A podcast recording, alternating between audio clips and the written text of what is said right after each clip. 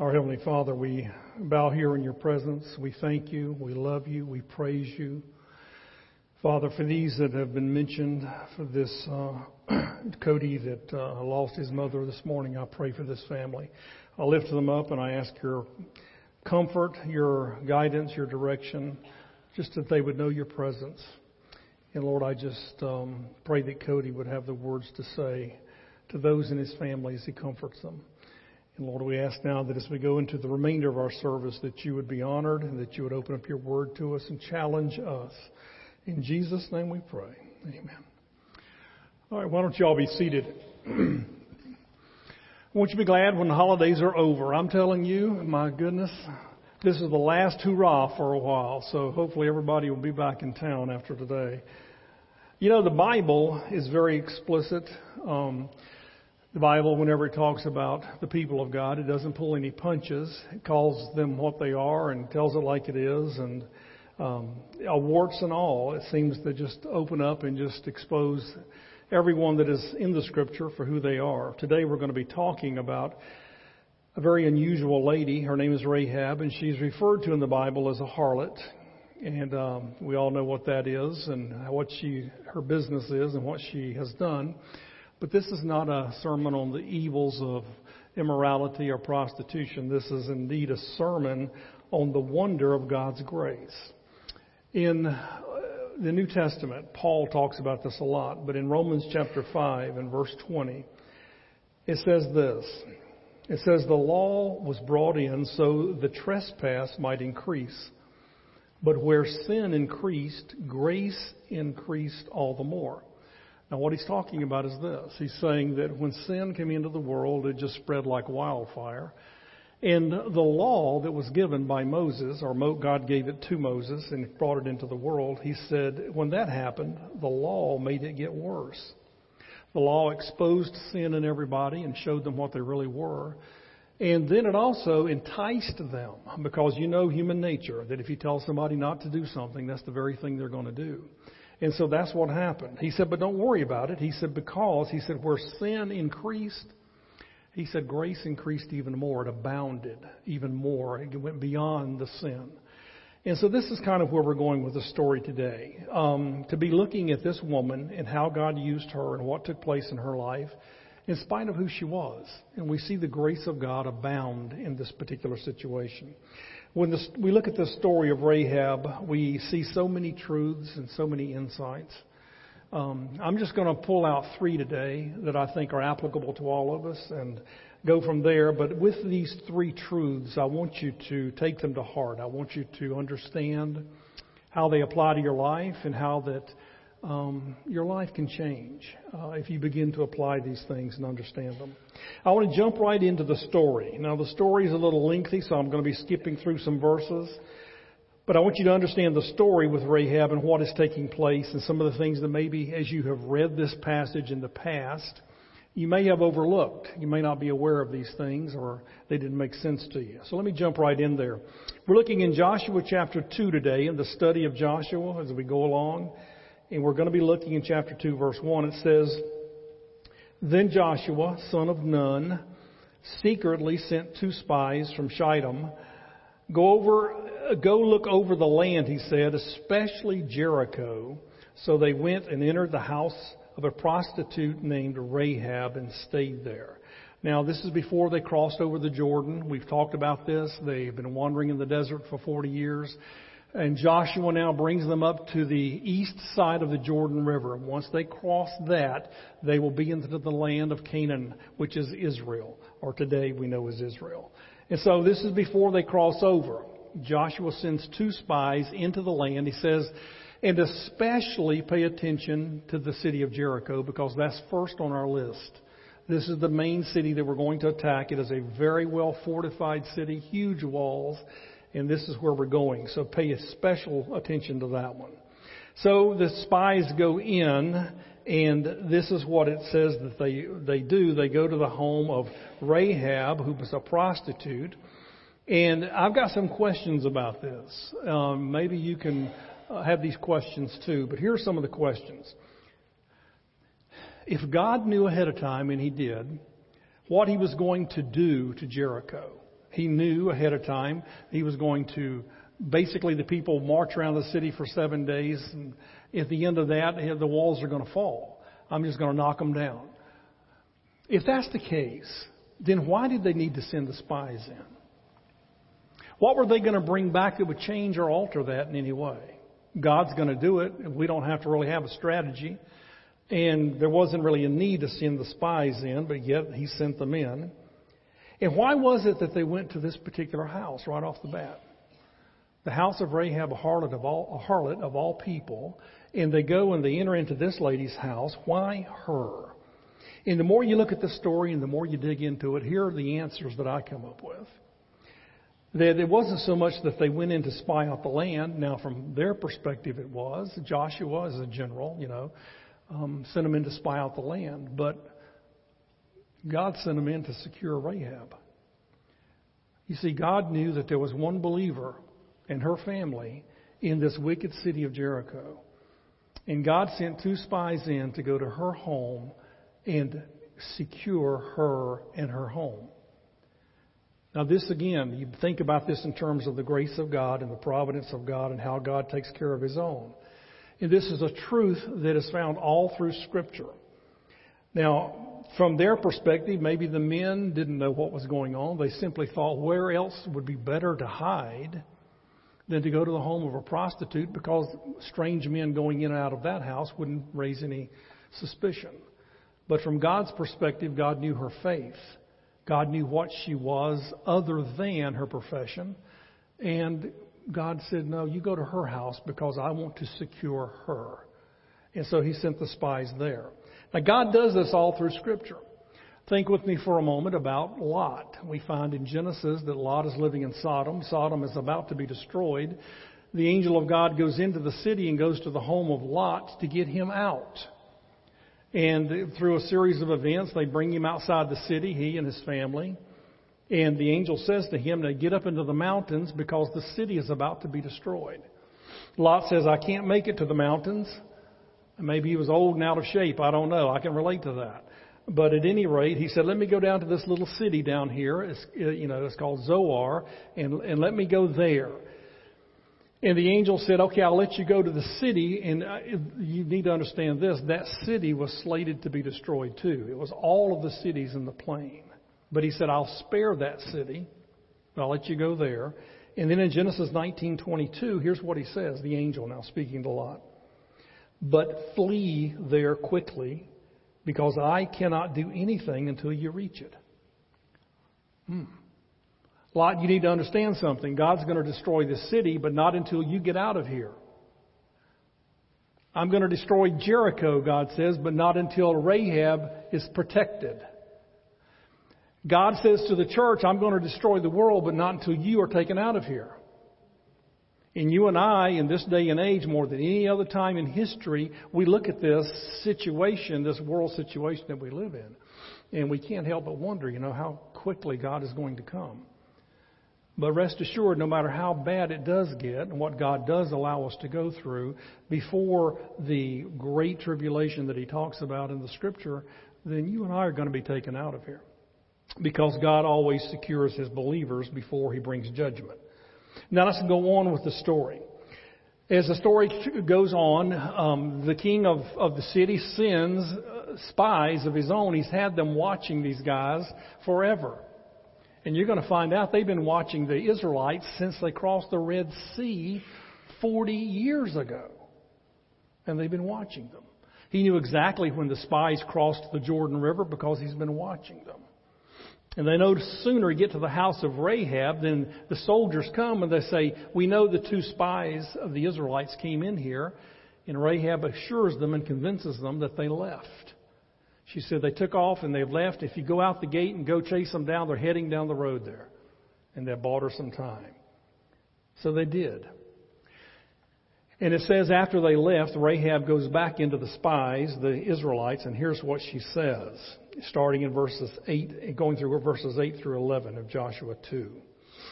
She says this, Before the spies lay down for the night, she went up to the roof and said to them, I know that the Lord has given you this land, and that a great fear of you has fallen on us, so that all who live in the country are melting in fear because of you.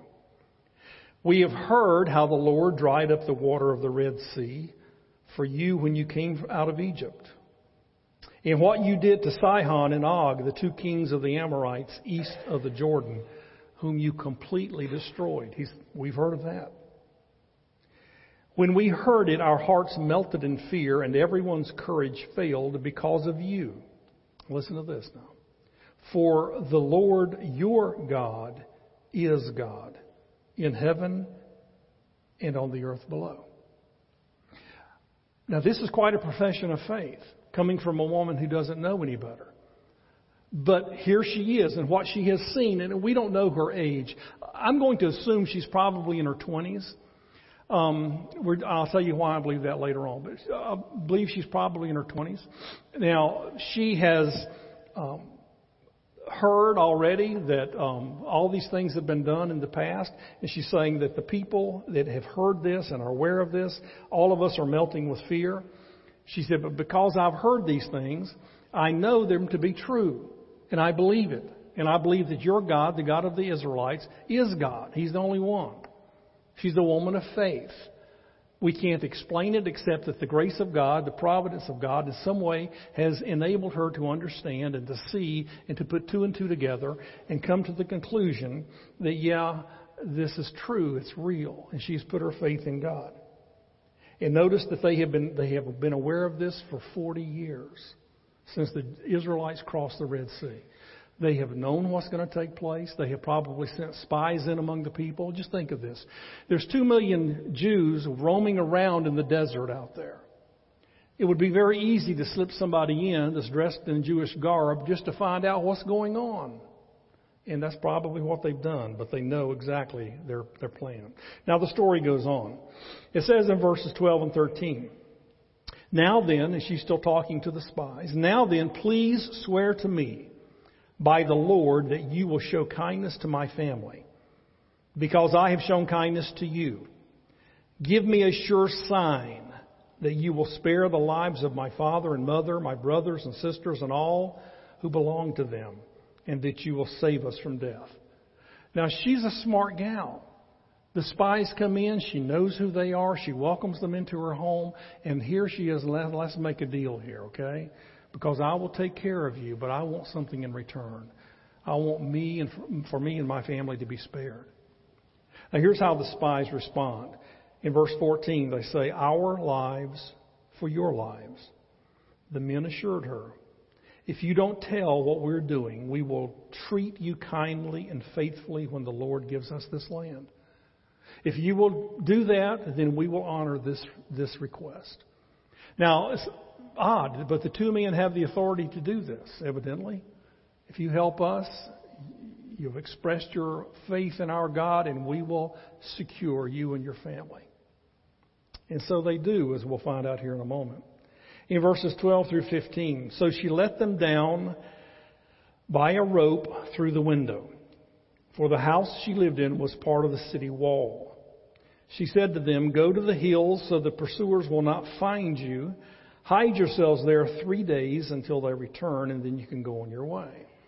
Now, I don't know whether they stayed overnight or they decided it's best to leave then. We're not sure on that. But at any rate, she lets them down through a rope in her window. Now, the walls are tremendous in Jericho.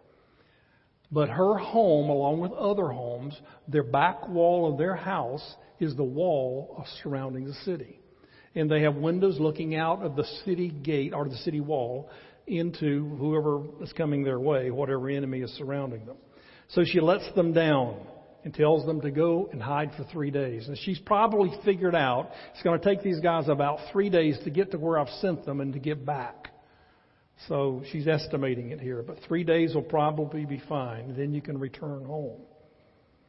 We look down at verses 17 through 20.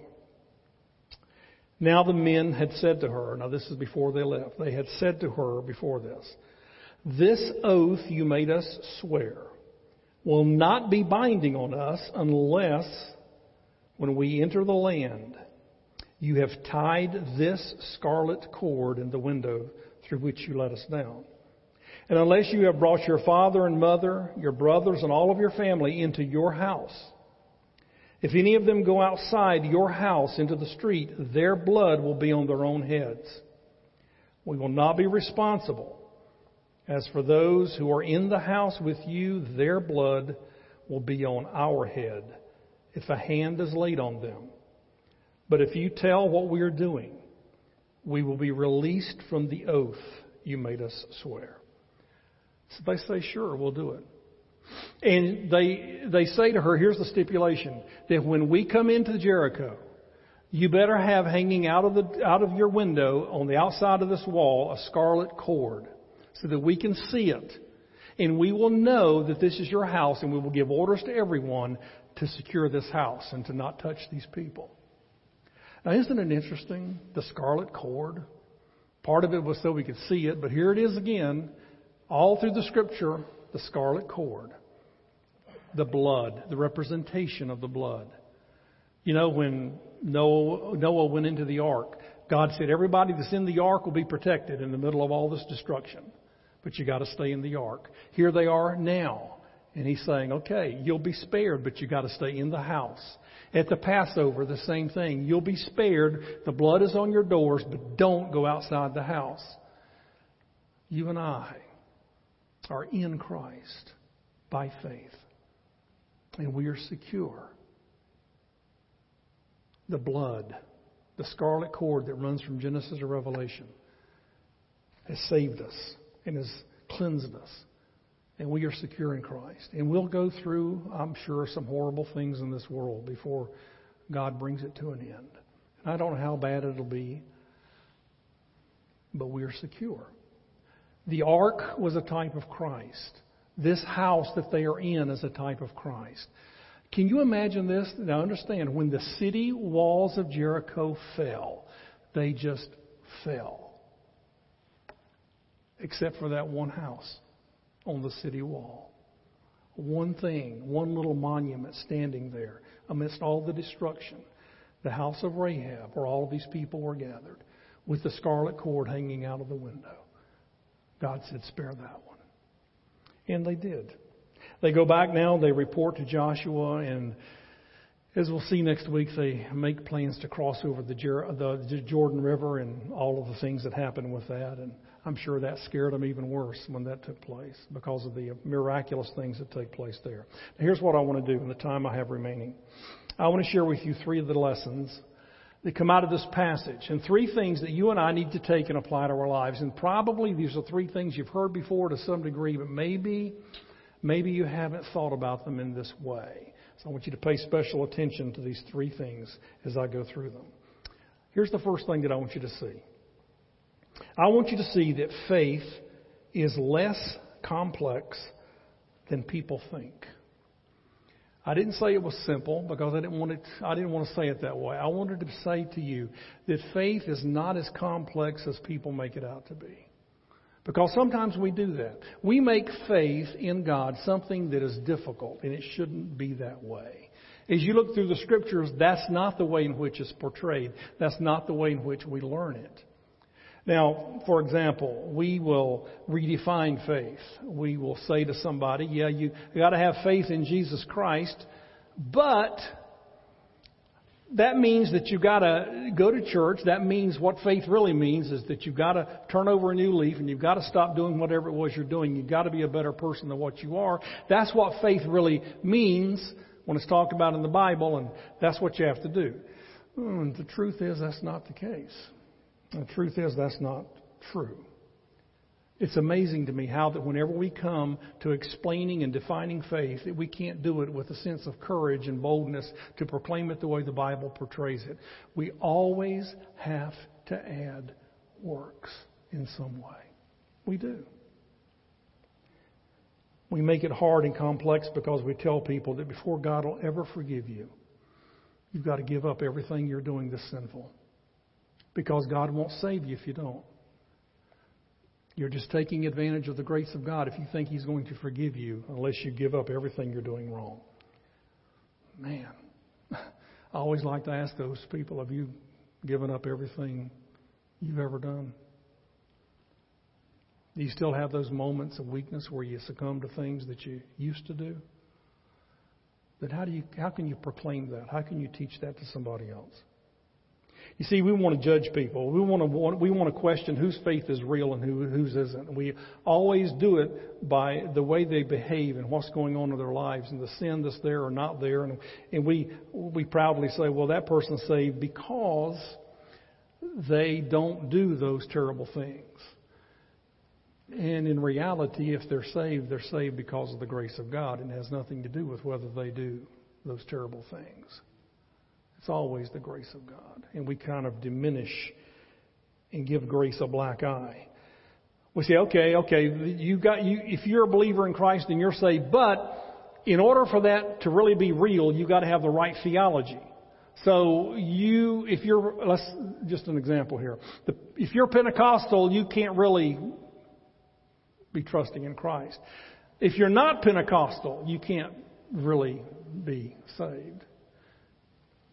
You know, if you're a high church, formal, traditional type of church, that you probably aren't saved. A bunch of liberals go to those churches. If um, you know you're one of these hellfire and brimstone Baptists that add works to everything and judge everybody, you can't really be saved because those people don't understand grace. And the list goes on and on about who is and who isn't and who is going to get in and who isn't. If you believe in a pre-trib rapture, you're okay. But if not, then I, I don't know about you. You may not be saved. God never said anything about trusting in Him and believing at what point or knowing or having the answer for when He's coming back. That's a question we all debate. Let me tell you the real truth as we look at the story of Rahab, okay? Here's the truth. When Rahab put her faith in, in God, that He was the one and only God, heaven above and on earth, He's it. None of these idols. I'm turning to Him. He is, He is God. When she did that, at whatever point in her life she did that, did she, Rahab, ever see what the Israelites and what God had done to Egypt? How they devastated that land when they left. Had she ever seen firsthand with her own eyes the parting of the Red Sea? Had she ever seen with her own eyes the Israelites out in the desert destroying the army of, of uh, whoever it was, the Og and somebody else, that came against them? She never saw any of this. Not one thing. Everything that she knew and everything that she understood was hearsay. Things that she had been told. But yet she believed it. She said, I'm convinced on what I've heard that this is God. He is the one true God, not these idols that I've been told, but I believe that He is it. And she put her faith in Him as the God who was real based on what she had heard and not what she had seen. That's pretty simplistic. But that's the way faith is. And this is also the reason why your story, your testimony is so important. Because people make decisions based on what you tell them. And they don't have to have a lot of evidence or a lot of proof. They don't have to know all of the scriptures. You tell them something and the Spirit of God convicts and they make a decision and that is faith. And there'll be some of us who say, oh, no, no, no. They've got to jump through some hoops first. There'll always be those people. But you need to understand the simplicity of what faith is. Now, listen to what I'm about to tell you. And I don't, let me finish before you judge me on this, okay? And um, let me get further into the sermon and I'll clarify some things. There is no evidence whatsoever that when Rahab, at whatever point in her life, she came to this realization and became a woman of faith, there is no evidence in Scripture that tells us or shows us or even alludes to the fact that she ever stopped being a prostitute. Now, this is important. I read some commentaries this week, and here's what they said. They were jumping over backwards trying to make her into something she wasn't. And they said things like this. They said, well, it's evident uh, she came to faith at some point in her life, and she had already stopped being a prostitute because they say, well, she had scarlet cord and she had probably made the dye and probably was distributing it and that was very expensive. She probably was in business for herself. doing something different. Well, that's great. Fairy tale. But the Bible doesn't say that. Do you know that everywhere in Scripture that Rahab is mentioned, she's mentioned as Rahab the harlot? Not Rahab the former harlot, not Rahab who used to be a harlot, not any of that. She is referred to as Rahab the harlot because when they came into the land, that's who she was. So you got a problem with the theology here, okay? Because see, those of us that can't accept the fact that a woman of ill repute could be a believer and still not yet have given up this lifestyle, that doesn't compute. Because you see, we've been conditioned to think and to believe that when somebody comes to faith, they automatically change. All things are passed away, all things become new. If you're not doing this, then you're not really a Christian. And we do that all the time. And when it comes to Rahab, you got a problem because here's a woman who, by all indications, had not given up this lifestyle because she didn't know any difference. Guys, you got to listen and understand this, okay? In the culture she lived in, here's, here's what she lived in and among, okay? In the culture of the Canaanites, there were temple prostitutes. Now you've got to understand why, okay, to understand this and appreciate it. But in that culture, they go down to worship their pagan gods in their temple, and prostitutes are provided. And immorality was rampant in the temples. Here's the reason why. Their understanding, their, their, their, their theology, if you will, was this that the gods that they worship, in order for those gods to bless our land, to make our crops grow, to make our, our cattle and, and sheep have babies, to make our wives pregnant, to, to bring about abundance in the land, they have to be excited. They have to be aroused because fertility flowed from the gods to them. And that was the whole reason they did it. This was a culture she lived in where this was a way of life. They would take and sacrifice their children to their gods in order to bring about fertility in their land because that was their, their livelihood, that was their life. For any of us to think that this woman living in that culture and never knowing anything about the law of Moses would have been anything more than that or different, we're just we're, we're fooling ourselves because we're trying to equate Rahab with a New Testament believer who's filled with the Spirit of God, and she wasn't. And I believe that, at least according to the Scriptures, because it doesn't tell us any differently, that right until the men came and found her, that was her life. That was her livelihood.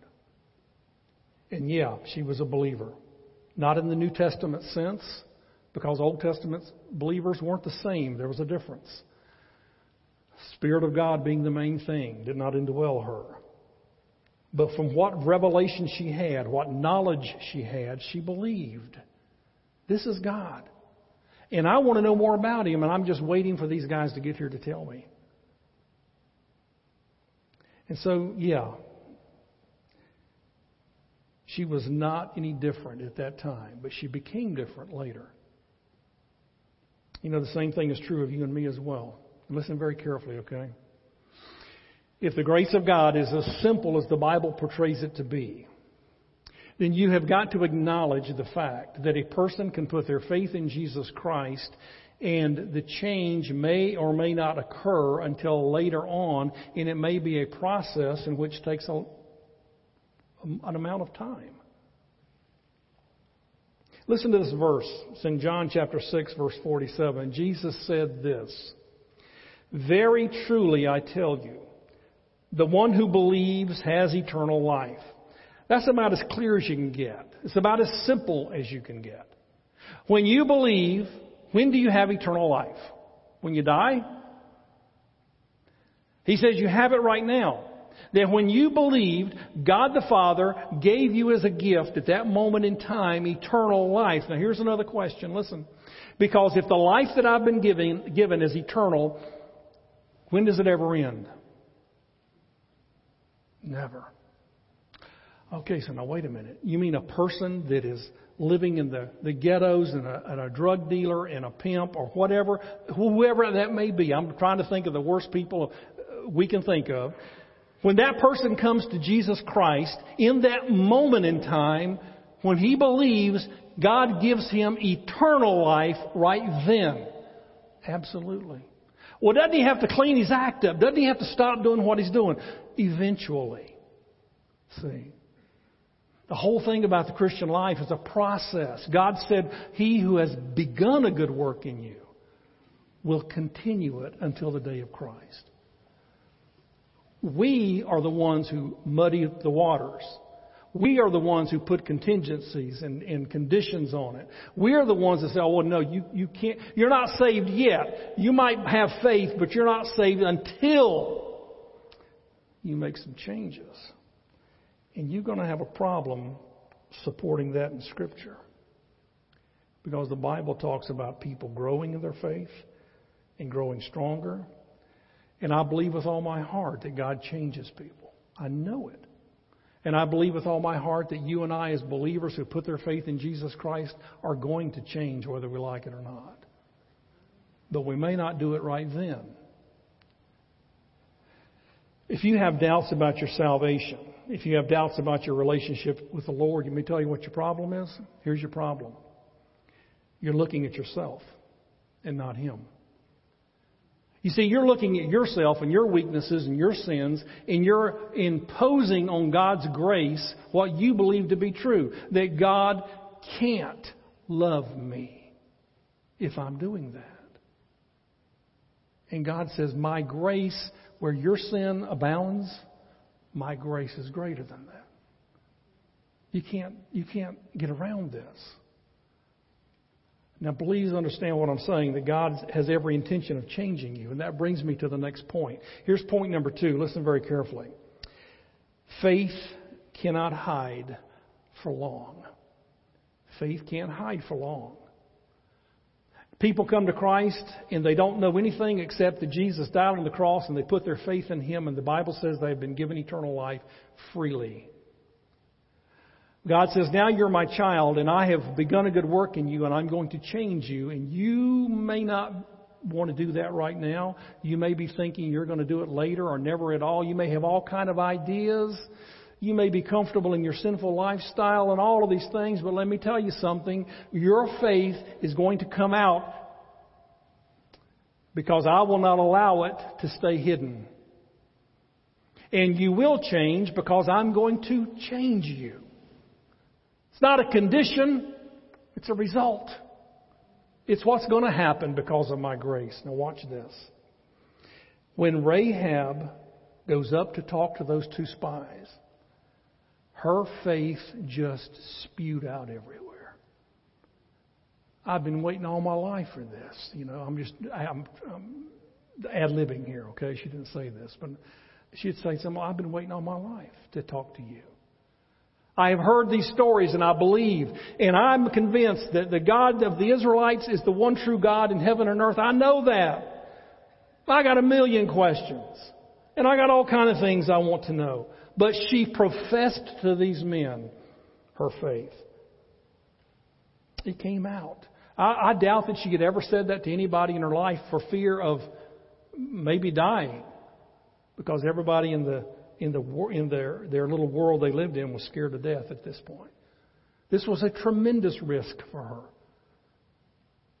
For her to hide these spies with threat of death was a tremendous risk for her, but she did it. Why? Because I believe this. And because I believe it, I can't be quiet. I can't let these men go. I can't let them possibly be killed. I believe this. I, I can't be silent. And this is my point that faith always comes out. Maybe not at the speed that we think that it should.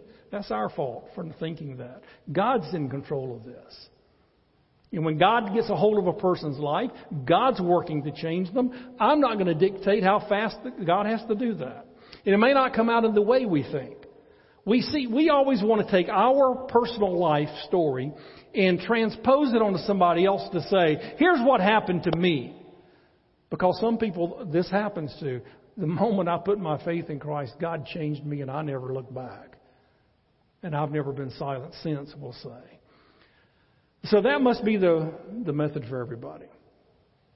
And we've got to be patient. Because when somebody's faith is, is real, it's, it's going to come out. Maybe not in the same way at the same time, but it does come out.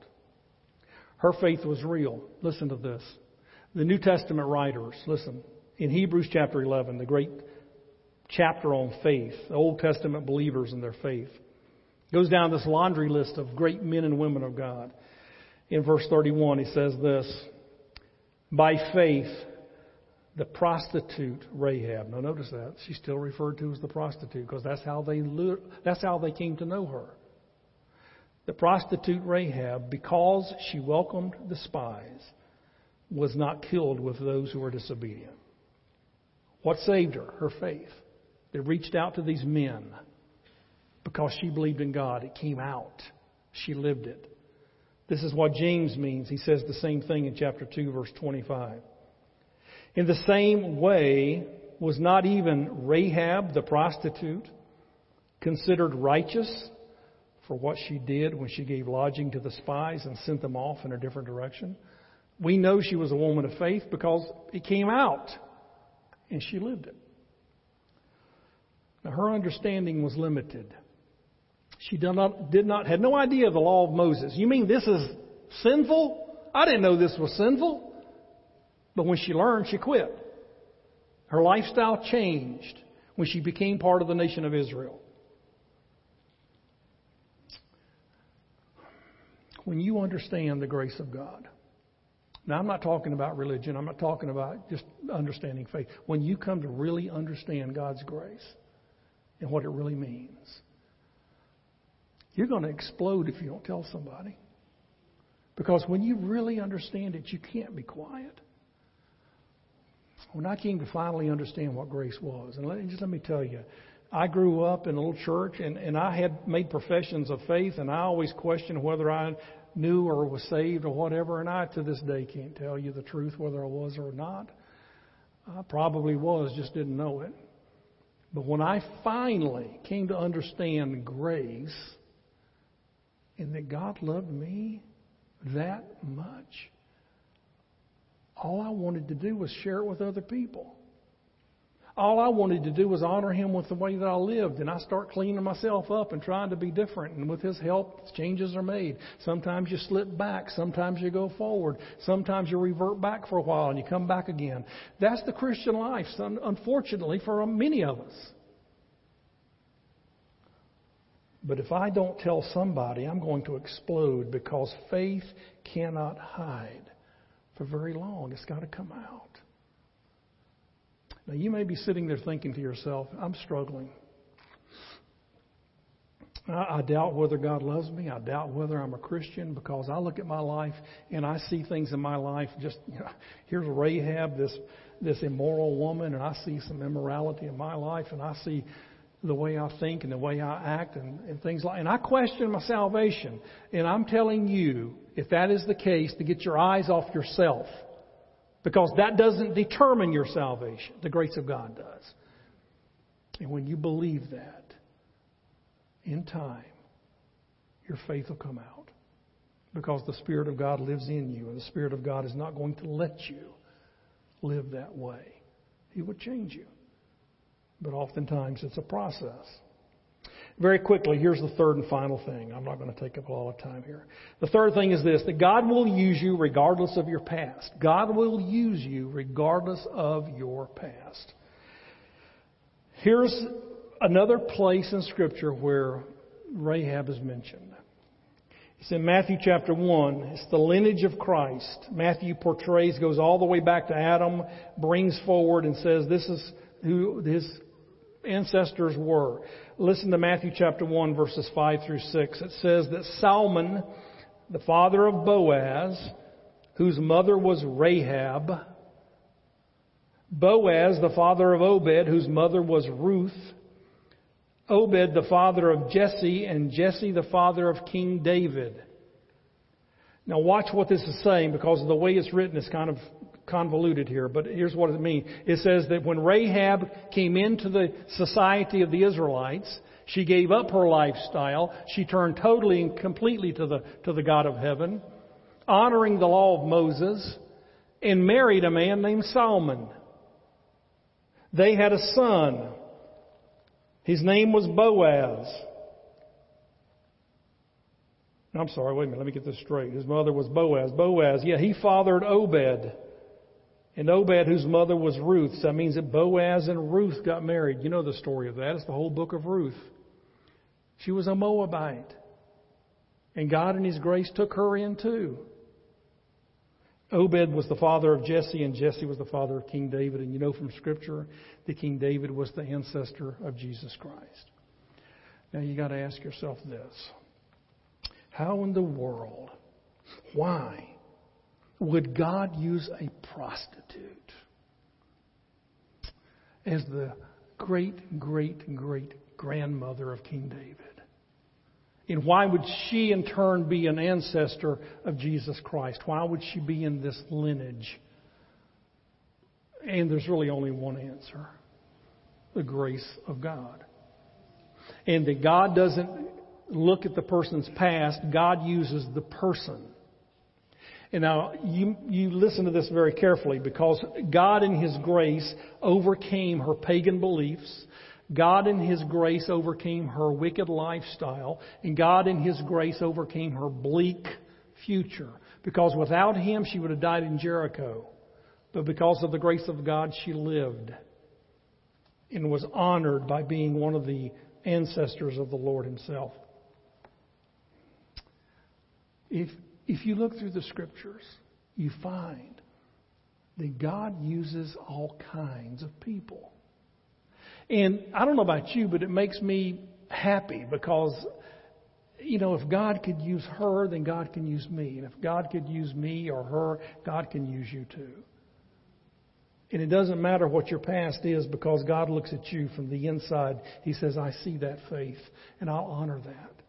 And let me tell you, I see you desiring to know me, and I see you desiring to want to be with me, and I see you wanting to make changes in your life, and I'm going to use that, and I'm going to honor you. And He does. And to you, here's what I would say. You have to let go. This is not God's problem, this is your problem. You have to let go of the guilt and the shame. Because the guilt and the shame hold us back from honoring God and serving God more than anything else. Because we look at ourselves and say we can't do it. God says, get your eyes off of you and get them on me because I can do it. And I will use you. But you have to step up. You have to step up. You got to let go and you got to make yourself available.